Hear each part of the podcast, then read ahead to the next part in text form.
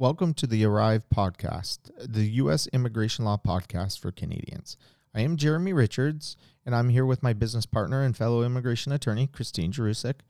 Together, we are Richards and Jerusik Immigration Law, practicing U.S. immigration law from our offices in Buffalo, New York, and Toronto, Ontario. And we help Canadians to work and live in the United States.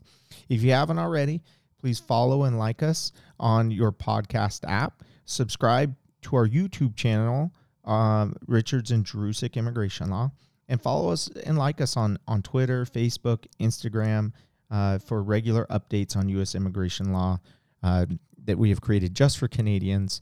Uh, in addition, on our website, there is a resources tab where you can subscribe to a weekly newsletter where you will receive all our recent updates and posts about U.S. immigration law as well.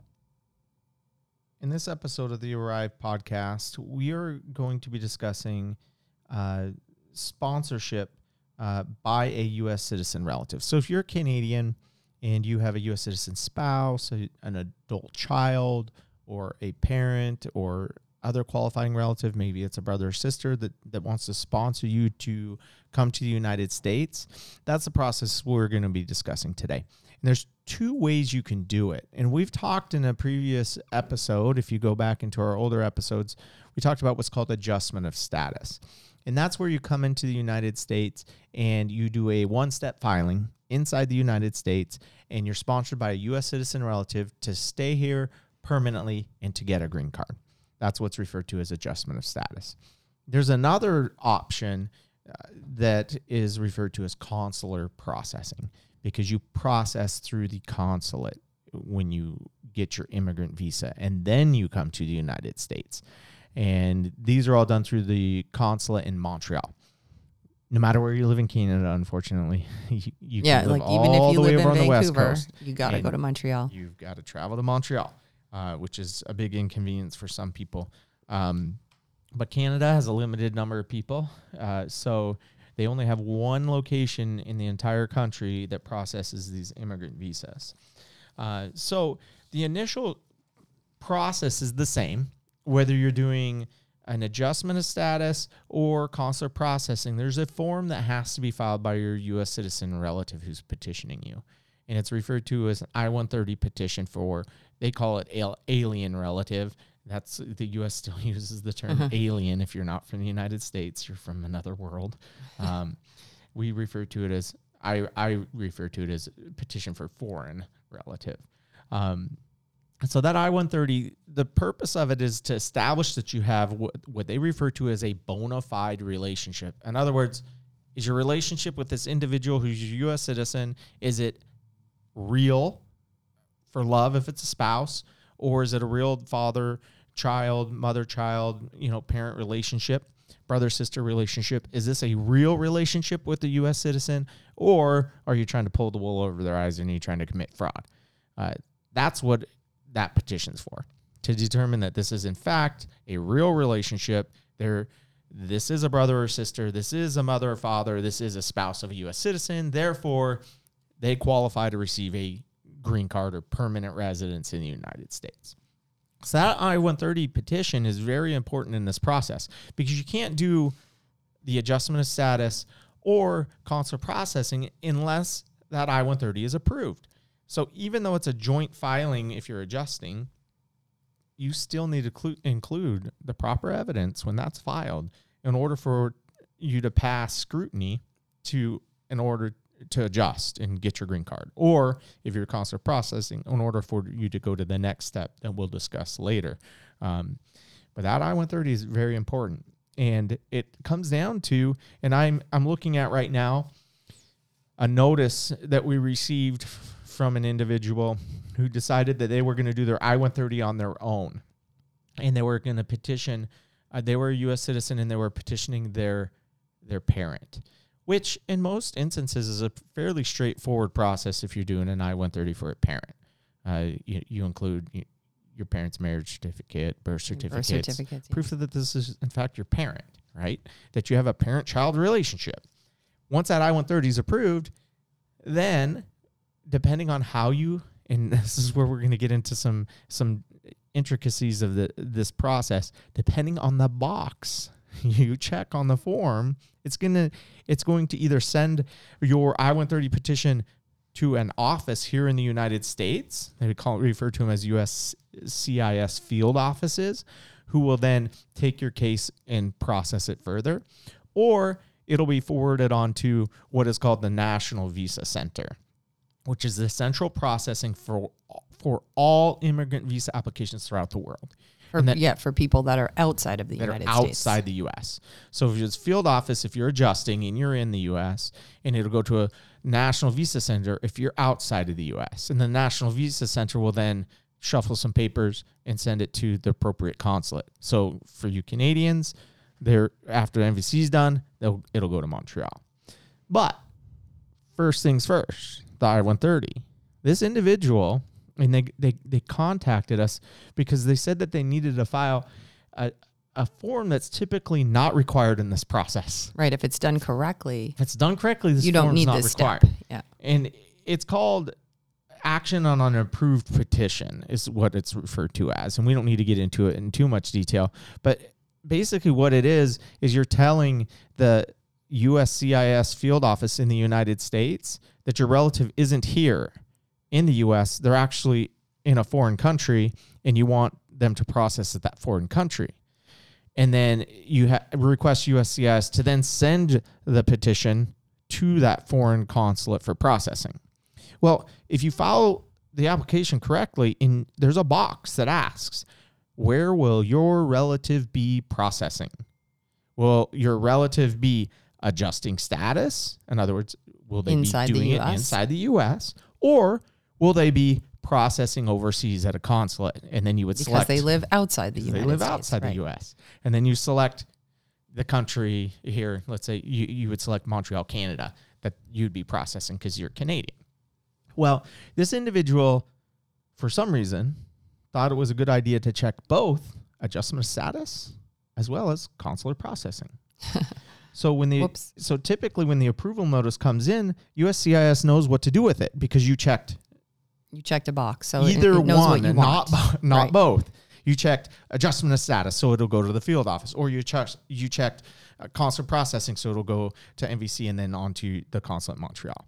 Well, this individual checked both. So USCIS and the approval notice, and this was actually the first time I've ever seen it because we don't make this mistake. So we've never received Yeah. I've never heard client of this mistake being made Um, before, but this individual did it. Um, and I'm actually surprised it, and we'll, I'm actually surprised they didn't reject it in the first place because they checked both boxes. Oftentimes Well, they'll do that. I mean, too. that's the thing, right? So if you make a mistake on some of these forms, they're they're not in the business of making sure you do things correctly. That's up to you. So if you make a mistake like this, they have a way to deal with it, which is send you a Deny it. notice. Yeah. request information. yeah, right. So I'm actually surprised they didn't just reject this because on its face it was done incorrectly, and they can do that if they're missing a signature, a check isn't filled out correctly, You or you didn't check a box. box, They'll yeah. kick it back. Or worst case scenario, they could take your money and deny it. But for some reason, USCIS took this case and they still processed it. Good thing is, is, is it got approved. But the notice, and I'm going to read what what it says here, um, because I th- I found it. It's not comical for this person, but it's first time I've ever seen it. It says the above petition has been pro- approved. However, you indicated on the petition that the beneficiary intends to apply for an immigrant visa abroad at a U.S. embassy or U.S. consulate, in other words, consular processing.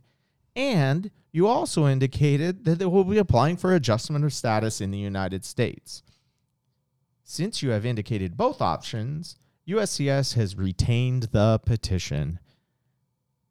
Bad news for this person. So they decided in their wisdom that they would, since this person didn't choose, they would choose for them. and And they to it. chose the wrong option. So U- USCIS said, we don't know what to do with this, so we're just going to hold it here. And then what happens now? Oh, they US said they're holding it. They're not They held it. adjust it. no, they Oh, held okay. it. They're just holding So it. they didn't send it to the field office. Well, because it wasn't a concurrent. okay. They didn't follow the adjustment of status application, just the I-130. Okay. So they're holding so they're it. and holding waiting. it, saying, "Hey, if this person's in the U.S., then move forward with an adjustment of status application. If they're not in the U.S., however, well, you're going to have to file this extra form that's going to cost you more fees. In addition to that, this form that they're referring to to have action on a pre, an approved petition with USCIS takes about 18 to 24 months to process. So this the parents of this individual could have been right to the next step to get their interview and then go to the consulate. They would have been in the U.S. by then. Yeah, well within a year. yeah. But now it's not even going to get to the consulate For another for cou- at two years. Two years. Yeah. So this mistake is huge. In fact, well, there you could argue that this individual should just file a, a new petition because it's going to process faster than doing this this um, request for action on an approved petition. But that's another story. So the the the error true. here, They should just it- start over from should. scratch, be really, much faster. and do it correct. Um, so this individual simply by checking the wrong box, And how long has he waited for this decision?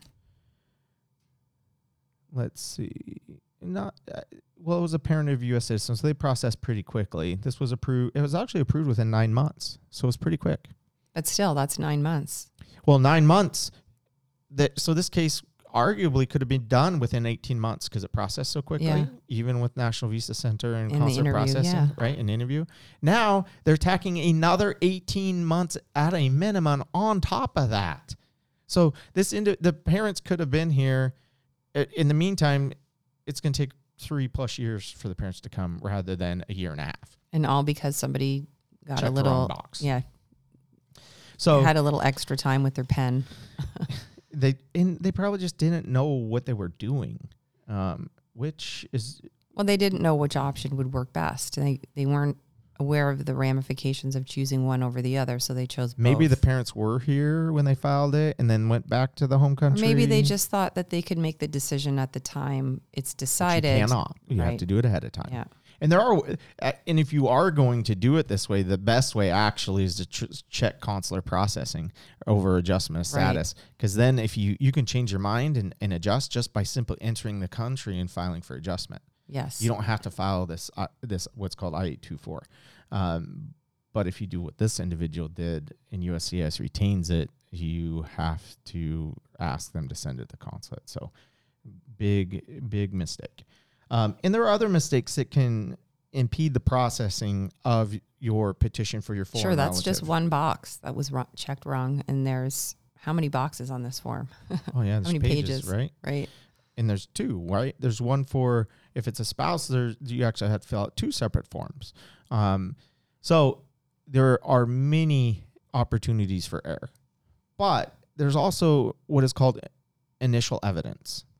All of these petitions must be supported by the minimum required initial evidence. For example, if you're filing for a spouse, the minimum evidence is you need to prove you uh, whoever the petitioner is that you're your petitioner. If you're canadian you need to show the person petitioning you is a us citizen. So their passport naturalization certificate certificate of birth abroad whatever they have to prove they're in fact a us citizen you also have to prove what your citizenship and nationality is you need to prove that you are legally married if you had previous marriages that those were terminated and then you get into what's called bona fides. And that's where the bulk of these applications come. That's evidence that you are, in fact, living in a marital union. You had kids together, you have joint bank accounts, you have uh, joint leases or properties, health insurance, whatever it is. All of that laundry list of evidence they review to determine that this is a real marriage. And, If on you know its face- that only really applies to spouses, though. So if Yes, you're in any other kind of familial relationship with a U.S. citizen, you typically don't have to prove the relationship beyond the documentation that Biographic documents. right. Your, so your birth certificate and things like that. But in the uh, only other instances where you have a U.S. citizen father who was not married to your mother That at, complicates at the time, right? So then you have to show prove that that was your dad. Um, they're not just going to accept simple documentation on a lot of those cases, Yeah, your father had to have raised you. Yes. And been a part of your life. right? So that would be another type of case that would require you know, the type That's of a bon- more complicated. a bona fides type situation. But we're we focus mainly on spouses. That that instance doesn't come up too often. And those can actually be more complicated than a spousal case. Mhm, true. Um, and they could ask if they want. They could ask for DNA tests to prove Right. relationship. Yeah, we've seen that. Um, so this initial evidence, if your application doesn't have all the right boxes checked, if it doesn't have the signatures and, and dates and right filing fees and correct initial evidence, they could accept your application. And USCIS is really mean like this accept your application. And then on a very simple review, when they find one of these deficiencies, they can deny it Mm-hmm. and say denied for lack of initial evidence or because you checked the wrong box, whatever it is. There are many reasons we've seen these denied And- because and somebody just How many times wrong. have you seen where they give a refund after they found a wrong box checked and they send your check back? well, never. Right? they don't. They keep your money. Never. They keep your money and they could wait six months to tell you this as well. So Yeah, the wasted half a year and all that cash um, towards an application where you checked one wrong box. And that can really, that truly honestly happens. So, All the time. yeah. We have, I- I mean, this case in point that we were just talking about uh, is going to cause additional processing time as well as money for this individual, and that's where we often get the the question. I had somebody ask me this yesterday. Canadian enter the United Mhm. States. This person actually came in through um, Thousand Islands area, um, married to a U.S. citizen. Why should we hire you guys? Why why should we hi- even hire an attorney? Well, Right. these- this seems like a that w- straightforward process. And we're just, we're married. So I'm just going to file my own paperwork. It doesn't make any sense. I don't need legal assistance. and you may be successful, but if you're not, you're talking it's not days of delays. When you mess up an immigration case, it's months to years of delays. In addition, you're paying the filing fees again. Hundreds to thousands of dollars, Of depending on your type of case. Yeah. And so, should I hire an attorney or is it worth it? Well, if you ask me, I'll say yes. Why? Probably going to get processed within normal processing times if you use an attorney and they know what they're doing. And you're not going to have to pay duplicate fees if it's filed correctly. So you'll get peace of mind that it's being filed correctly, that the individual who's handling your case knows the steps and can address any concerns that arise during the process. So you can save yourselves months in processing. Mhm. Not that hiring an and this is uh, not that an attorney can speed up a case. If any attorney ever tells you that, it's a lie. They can't. No attorney can speed up your case. The government decides how fast Right. There's no, there's no fast track for cases filed by attorneys. Yeah, you don't get preferential treatment because you have an attorney. You hire an attorney because they know what they're doing. You avoid errors. You make sure your case is sufficiently supported with the right evidence so that it avoids delays in processing. And I think part of the value too is, um, you you know you have peace of mind that it's being done correctly. But if you have any concerns or something, you know, some fact pattern changes in your case and you don't know how to address this situation, you have somebody in your corner that can tell you how to do it. Or if your case is taking longer than you think is normal, you have someone to call and say, "Hey, is this normal processing? Is like, what should I be doing here? Is there something else I need to do?" And you know that you have someone in your corner to answer those questions and be there when you start worrying about your case, um, you know, and having questions that come up that you just don't know how to answer and you can't find the answer on Google sometimes. Yes, I would say that's one of the biggest services we provide is Mhm. peace of mind. We've been through it. We can guide you. We you. get calls from people all the time that file their own cases and they just have questions about it and they can't find the answer online. And unfortunately, we can't provide that kind of specific legal advice in you know or they hired another call. attorney that doesn't answer their questions. Yeah, that happens too. But you know, if if you have just simple questions, you'd think that you can just reach out to somebody. USCIS does not answer simple questions on the phone. They're not going to answer simple email questions either. So if you want Neither somebody to be there for you and Yeah, and hold your hand through the process, that's what an attorney can do. They can comfort you, let you know that things are processing normally, and you get that peace of mind that's done correctly. Yeah, and for example, this this petition for the U.S. citizen parents here, or the U.S. citizen petitioning for their parents, um, if this were filed correctly and they had a change in circumstances, maybe the parents were in the US and they Right. decided to leave. Well, we Yeah. could have instructed them, okay, this this are your potential consequences of doing that. If you do that, this would be your next step and how to approach it so that they don't get in the situation that they are. Well, then they'd have all the information to make the decision Yep. right before they leave. and if, if it were done correctly, they could have left no problem and processed at the consulate, Mhm. right? So you can save yourself a lot of headache um, From one wrong box. if you if you work within somebody who knows what they're doing. So, on to the next. So once that let's let's assume your I-130 has been approved, your U.S. citizen sponsored you correctly, uh, and we'll we'll talk as if you're a spouse of a U.S. citizen. Those Yeah, are the it's always nice to get those most. approval notices because we know the case is moving forward and we're on to the next step. And if you're consular processing, there's actually three different agencies you work with along the way. If you're doing adjustment of status, we call it a one step because when you file it, it's all filed with U.S. Citizenship and Immigration Services. Then they'll schedule you an interview at your local USCIS service center, and it's all done through USCIS. Your background checks, everything Your interview at the end, it's all done with done one here in the U.S. one organization. Yeah. and that's all you deal with. Well, if you're doing consular processing, USCIS, when they're done with it, they send it to step two, the second agency that you're going to deal with. And that's what is referred to as the National Visa Center that I mentioned earlier.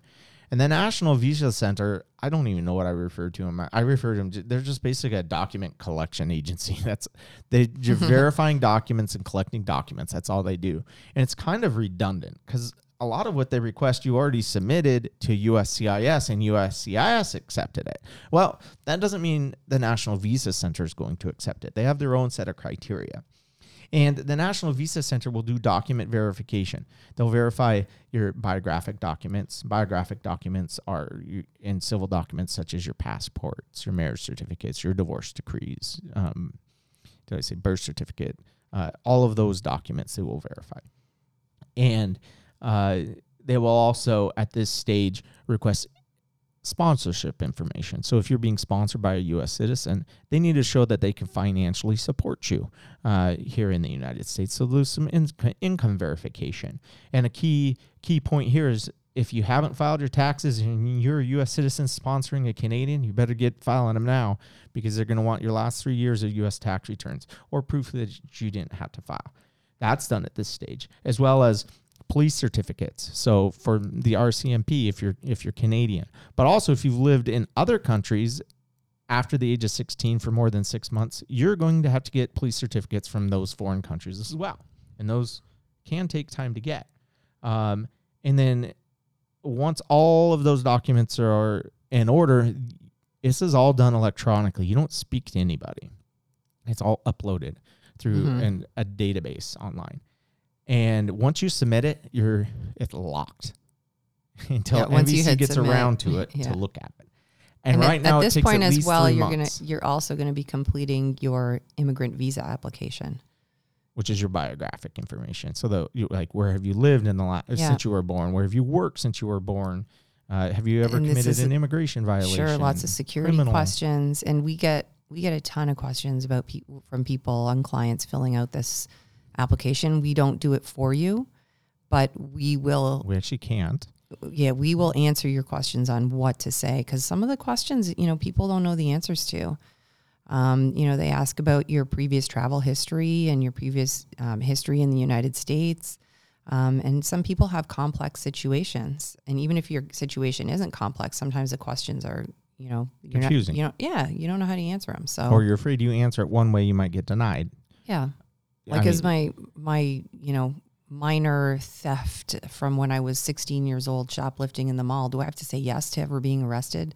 I mean, that's a question that a lawyer will be able to answer for you. Yep. You wouldn't really know what to do with that um, if you were just looking at it on your own. It's not clear. Little bit of advice: don't lie. Right. I'll give you that one piece of advice here: do So not if you lie. think the answer is yes, you're better off putting yes. if yes, do not lie. Although not I had try to hide it. I had one client, um, and the question: Have you ever been deported from the United States? Um, he put yes. He'd never been deported from the United States. However, he just thought that he was um, because So one time he went to the border, yeah, and they didn't let him in, um, and so he thought he was deported. So Um, then, if you check that wrong, you know what happened? They started asking him for all kinds of documentation About his information about his deportation that never deportation happened. hearing. Right, that didn't happen. And then trying to explain to the National Visa Center, well, actually, um, you know, there isn't any paperwork to provide to you because he really wasn't ever deported, and Check he made him box. check the wrong box. Um, that's a process. That's a process that takes time and takes time away from the processing of your case and having your case move forward. Yeah, and now that you make that point, once you upload everything to the National Visa Center, you think you got it all correct. It locks your account. You cannot make any submissions once you submit. And it warns you. You're about to submit. Are you sure? Once you do this, you can't make any changes. You hit submit right now, and it's taking three months or more for NVC to review those documents that you just submitted. Yeah, that's not to interview. That's just for the National Visa Center to review them. That's it. And if they and if one of those documents is out of order and they don't like it, then they will reset and make a request. It could just be for one document or all if they don't like any of them. And then guess what? That resets. So you would then fix any errors or omissions, submit again, and guess what? It's locked again for at Could be least another another three three, months. months. Yeah. Um, and NVC has very, very picky criteria. Oh, they are, yes, way more picky than USCIS with their documents. your birth certificate, it better be from the right issuing authority. If it's not, they'll reject it. Your Never mind. your you better, marriage your, certificate better be the right kind. It better be a long form birth PDF certificate. better be in the right uh, Format. right format, and it better have the right amount. horizontal, not vertical. Yeah, or the orientation The of your PDF orientation. needs to be correct, Yep. and you better be able to see all four corners of that document. It better be hundred percent legible. If there's any part of it Right, that's shaded high quality or scan, full There- document. you have a water stain or coffee stain on it, you better get another Or some, document. some clients that send you pictures of documents with their hands holding the document. yeah, and they don't like that. No, Yeah, all of these things that seem very nitpicky could get your document rejected. And then the And add NVC your case. will request it again and Yeah. add time. Now, not saying NVC is perfect because they are far from perfect. They reject things that they should accept all the time. Um, so it's difficult working with them and it's very frustrating because it's all done electronically. You don't speak to anybody and they can make all the errors they want, but you can't make any. right. And even if you don't make any, point. if you That's a don't really make any point. and they do, well, Yeah. you're the one that suffers. Yeah. Now you can try to rectify it and request expedited review of your documents if you think NVC is making the error. And there's ways to get to to put them on notice. Some sometimes we see them asking for documents that don't apply, like marriage certificates for people that aren't married. Yeah. Um, and there's a way to address that. And if you're not using a lawyer, you're probably not going to do it the right way, and you're probably not going to you're going to run into a hard time moving your case forward. It'll take months to fix those o- omissions or errors. Uh, we just we actually just submitted for a client, and they were having issues um, in uploading their documents, and they kept getting rejected.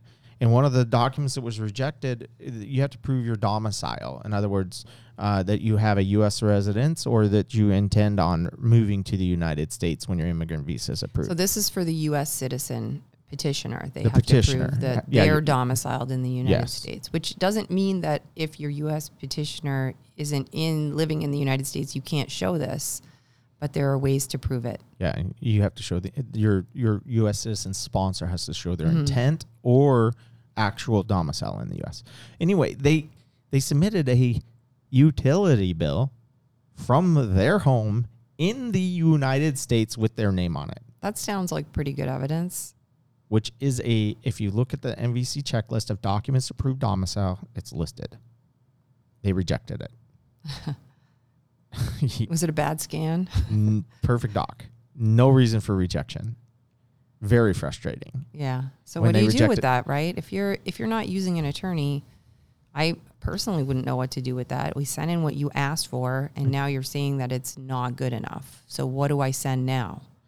Yeah, and I will say that this these these final two steps are far more difficult and lead to far more denials than the first step, that I-130 petition. The NVC and consular processing is far more complex. Yeah, I agree with you. I think, you know, I think that people, when I talk to them, and if they're, um, trying to be economical about their process. Maybe they're a young couple just starting out. Um, I counsel people that if you're going to take on one of these two steps on your own, you're better off trying to tackle the first step, the I 130, on your own than doing the National Visa Center and consular processing on your own. It's just a much more nitpicky and um, difficult process to navigate. Agree, one hundred percent.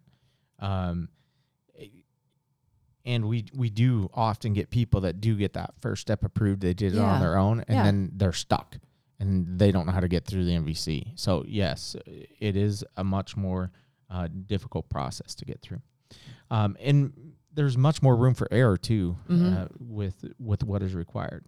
So once the NVC reviews all those documents that you submitted, and we'll assume that they that everything's kosher, it fits their requirements, they will do what is called they will qualify your case. It'll become documentarily qualified. In other words, they reviewed all your documents. They're the it's the correct form of a birth certificate. The the U.S. your U.S. citizen sponsor meets the income requirements. Your U.S. citizen sponsors showed that they have either domicile or intent to domicile in the U.S. Uh, if you were divorced, uh, you they accepted your divorce decree. Whatever those documents are that were required in your case were all accepted. They qualify your case. Now, what do they do? Well, they notify the consulate that they've qualified it. That's all they do. They say, Montreal, we reviewed John Doe's documents and they all look good. And then NVC will tell you, hey, we documentarily qualified your case and we notified the consulate. Now you sit and wait until the consulate yeah. has an available appointment. They the NVC does not schedule your appointment. They do not do that. The consulate. So does. even though the National Visa Center is part of the Department of State, it's not the part that does the interview. So you're it's you- here in the U.S. right. So this actually has to be now moved over to the consulate in your home country, which if you're Canadian is going to be the consulate in Montreal. Um, and they will be the one that are that make the ultimate decision as to when you're coming in, and they will be the one that notify you by email that you have an interview scheduled. So check your emails frequently. Um, it just happens to just show up in your inbox. There's no warning. Um, make sure that you don't change your email address between working with the National Visa Center and uh, the consulate. So that's one important point. You don't want to miss that interview notice, and it can slip through. Check your spam. and they could give you very short notice. I've seen them. Hey, show up to your interview in two weeks. Yeah. Most of the time, they they give you around thirty days or so. But they could say, "Hey, your interview's in two weeks. Show up." Yeah, I had someone during COVID who got her interview within it was within the two week window, and she was actually visiting her spouse in the United States at the time she received the notice. So not only did she have to travel back to Canada during COVID, but she also had a two week quarantine once she got there. So she had to reschedule her interview because she couldn't attend. She couldn't leave her home in Canada for two weeks. So she ended up missing that interview, um, rescheduling it, missing the interview, and having to go in uh, the next month once she'd completed all of the, the work. They didn't give her enough time. Well, and there's also something else you need to keep in mind when there's a medical that needs to be performed. And that cannot be done True. until yeah. the consulate notifies you. So you need to be prepared as soon as you get that notification from the consulate that your interview is scheduled. It'll it gives you instructions on how to obtain Yeah, that medical get, and where get you on the phone to that doctor and get that appointment made because sometimes these doctors are booking out, you know, a little while, and sometimes it takes them. They they don't. Yeah, I've heard where they're not immediately turning around these medicals, so they'll Oh. do the exam, they'll sign the paperwork, but it's not submitted for a week or two. So, um, you know, and- Plan. Make sure you're ready to hit that the ground running once you get that interview notice. Right, because your medical, I forgot to mention, could also involve you needing to get certain vaccinations or tests COVID. done. That can take time as well. So, Mhm. um, you know, you have to build that into your plan. Yeah, and um, it's very it, it takes a long time to go through this process. Uh, pre-COVID, you could get through this process in in a year, year and a half. Now, on average, you're looking at two years or more for these cases. Some people, When when I did this process, um, when I got married to my U.S. citizen spouse, it took eight months start to Total? finish. Total. Wow. One thirty, a consulate, a national visa center, interview, everything. Eight months start to finish. Yeah, I remember. then client- 9 11 happened. yep, and that's exactly what happened. And then And then the forms turned into like restructured the the 20 whole pages, and Yep. the whole process just became more and more of a security uh, check. And then now it's, we're looking at what, 15, 18, sometimes 24 months. Yep. Depends on processing and uh, things like covid can delay processing so you need to plan ahead uh, and definitely and they'll warn you about this with all the notices that they give you either from uscis or nvc or the consulate do not sell a home do not make travel plans do not make Good any point. permanent plans until you have that visa in your passport and you've been approved because you don't know when it's going to come or if you'll even get it so if you're making plans, future plans on this, that's scary. Uh, don't set marriage like you you have fiance visas We that just- go through a similar process. You can't Yeah. set a marriage date that you're going to be able to count on, and that immigration is going to process your case And, in and time. keep in mind, like uh, this wasn't a marriage-based case, but just today I got notified that um, a client finally received his visa today, five years after his initial interview. Holy cow! Five years, mind you. COVID happened in the intervening time, and it wasn't a spousal case. It wasn't a priority case. Oh, a, Um, yeah, it it was a um, it's a sibling or parent. it, well, as actually a son, a married son of a U.S. citizen, Oh, yeah. and he was over twenty-one. Um, Those and- take much longer to process. much longer to process, but finally got his visa. So if he'd sold his house when he had his initial interview and made plans to move, this guy was waiting five job. years. He quit his job, you know, any of those things. Luckily, he was smart enough not to not to take any of those um, actions before he finally has the visa in his passport. And now he's going to come get the visa. He's going to get the visa. He's going to come to the United States. He's going to process for his green card, and he's going to re- return home to Canada for a month or so to tie up all his loose ends before he actually moves to the United States. Did it the right way. Yes. Unlike the individual I spoke to just yesterday, who called, was referred by another immigration lawyer, which uh, I'm always skeptical when I get that call. It's like, you already have an attorney. Why am I talking to you? Your attorney should be mm. advising you on this. Mm. Uh, this person was irate because they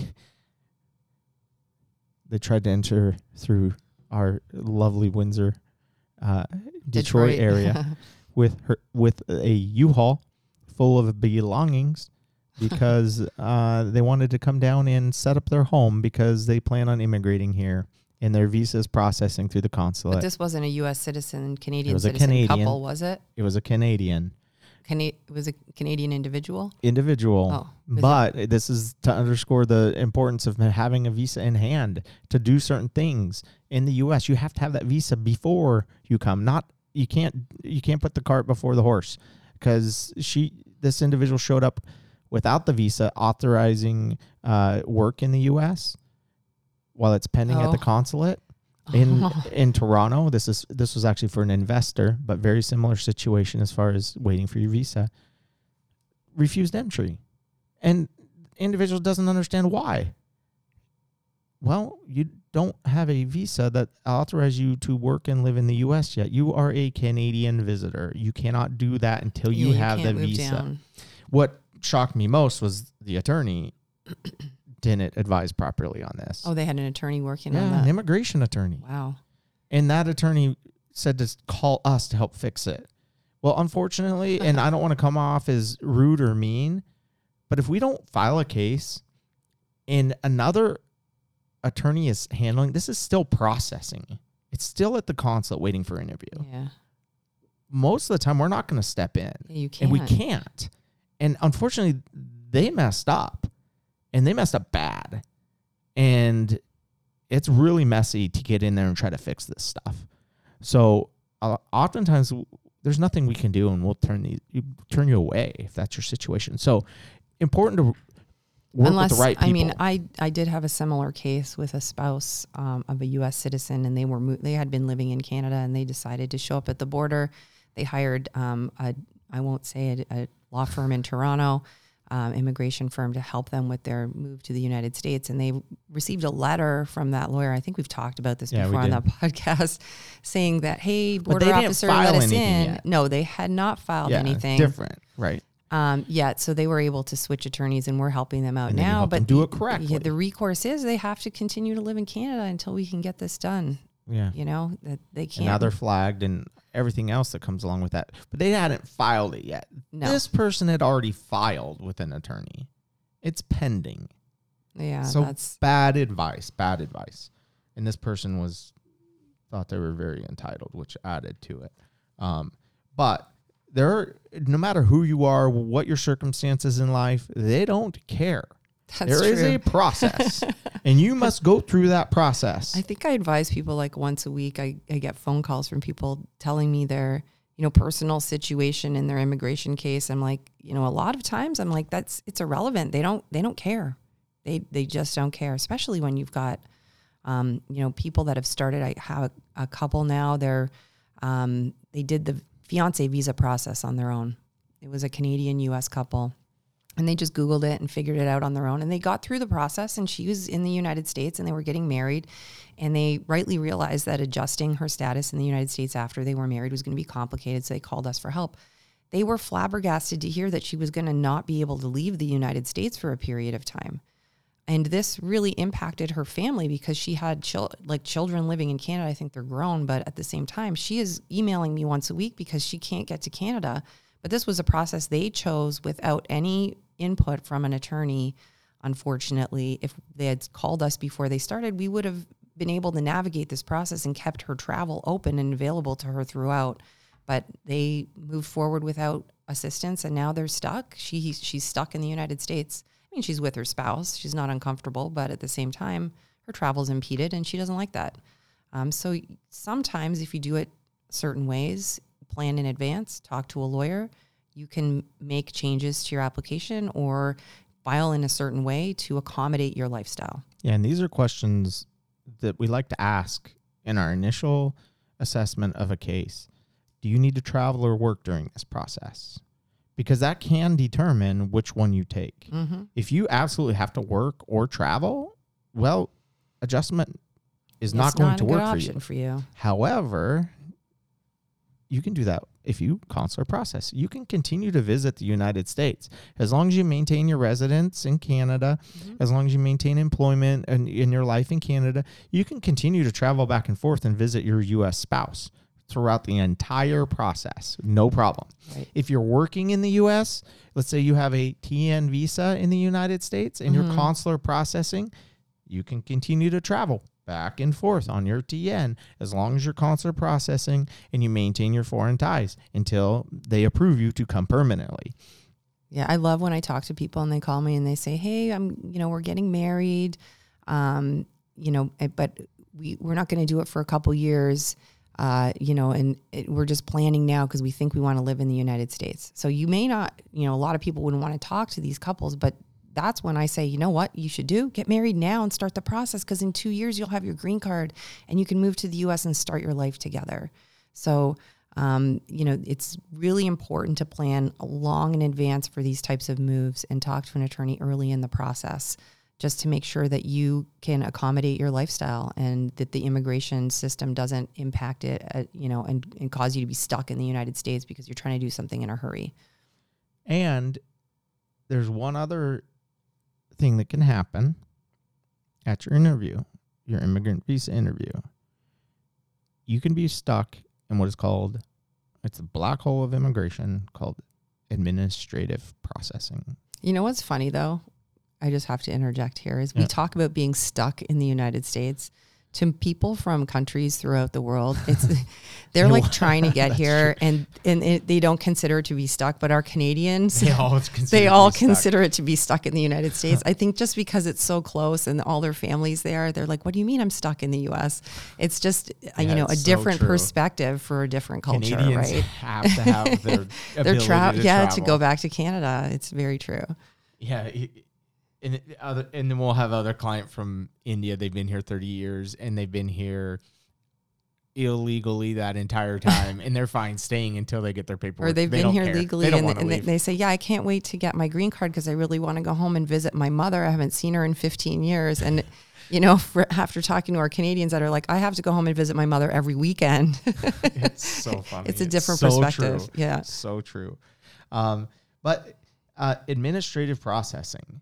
So after your interview, if that consular officer wants to do further review of your case, uh, if they want additional documentation that's above and beyond what's normally required, or if they're they have a database hit on your name or something about you, and you have to pass additional security clearances, you can be put in what's called administrative processing, which has does not have a defined processing time. Didn't it used to? I feel like they used, used- to be 90 days or Used to they used to say that they cleared most cases out of administrative processing within 60 days. 60. Okay. If you check now, Was it ever 60 days? I don't feel heck, yeah, it was maybe. it usually within three months people would be cleared out of it. Now they say don't even contact us to ask where your case is at if it's within 180 days. Oh my gosh. So if you're in administrative processing, it's really like a black hole. It is, and they have no time frame for which they have to respond to you or to clear it out. They can take as long or as little time as they please. And they can give you as much or as little information onto what they're looking into. They don't have to tell you why. Yeah. Would you say we're putting you in administrative processing? Well, why? I mean, a lot of times it's security reasons, right? They're doing more background or they checks want a things. document or something. Yeah. maybe you had a criminal history and they want more uh, information about your charges or Yeah. you had an immigration violation and they look they want to look into that more But you you mean you could you get put in administrative processing. They ask you for certain documents, you submit them. Or I know a lot of our consular applicants have to complete a there's a specific form, yeah, yep. a questionnaire on it, and you submit that, and you could literally sit there for six months waiting for them to review that information, or they just ask that you can't even follow up with on it until that point in time. Yep. Or they just ask, uh, I know you provided your background check, but I want this document from the court. And it's a simple document that you go and get same day and return it to them. And then three months later, they say approved. Yeah, and they could have Yeah. literally just done it that second. But yeah, they don't they don't. because they don't have to. But we just had one clear administrative processing. Um, and this individual was in it for two months. And it was a basic request about their immigration history. I also have another one who uh, is currently administrative processing that's been in there for five months Mm, wow. with no end in sight um, for basic requests too. These aren't crazy requests that these individuals got from consulate. They're straightforward requests that they were able to respond to within days. And a good point to note here is if these people didn't have an attorney, they wouldn't know what's going on with their case. But even though we can't move it forward, we can let them know that this is normal. Yeah. They should just You relax. responded you have to relax, properly. be patient, Yep, and just and wait. you will get a decision. You just have to wait. and this goes back to your point: plan well in advance, hmm right? Because if you never know what's going to happen, and you can't set dates as to which you're going to have certain things done by, you cannot do that for U.S. immigration. A plan for the the worst, right? hmm um, and then hopefully the best happens, and it happens quickly. Um, but yeah, you have to plan accordingly for U.S. immigration. Well, thank you for tuning in to today's episode of the Arrive podcast. Uh, if you haven't already, you can subscribe wherever you listen to your favorite podcasts and check us out on our website where you'll find tons of information about U.S. immigration uh, in our FAQ section, as well access, as well as access to our YouTube channel, and uh, you can subscribe to our weekly mailing list where we send out updates on U.S. immigration law. Thank you for listening, and have a great day.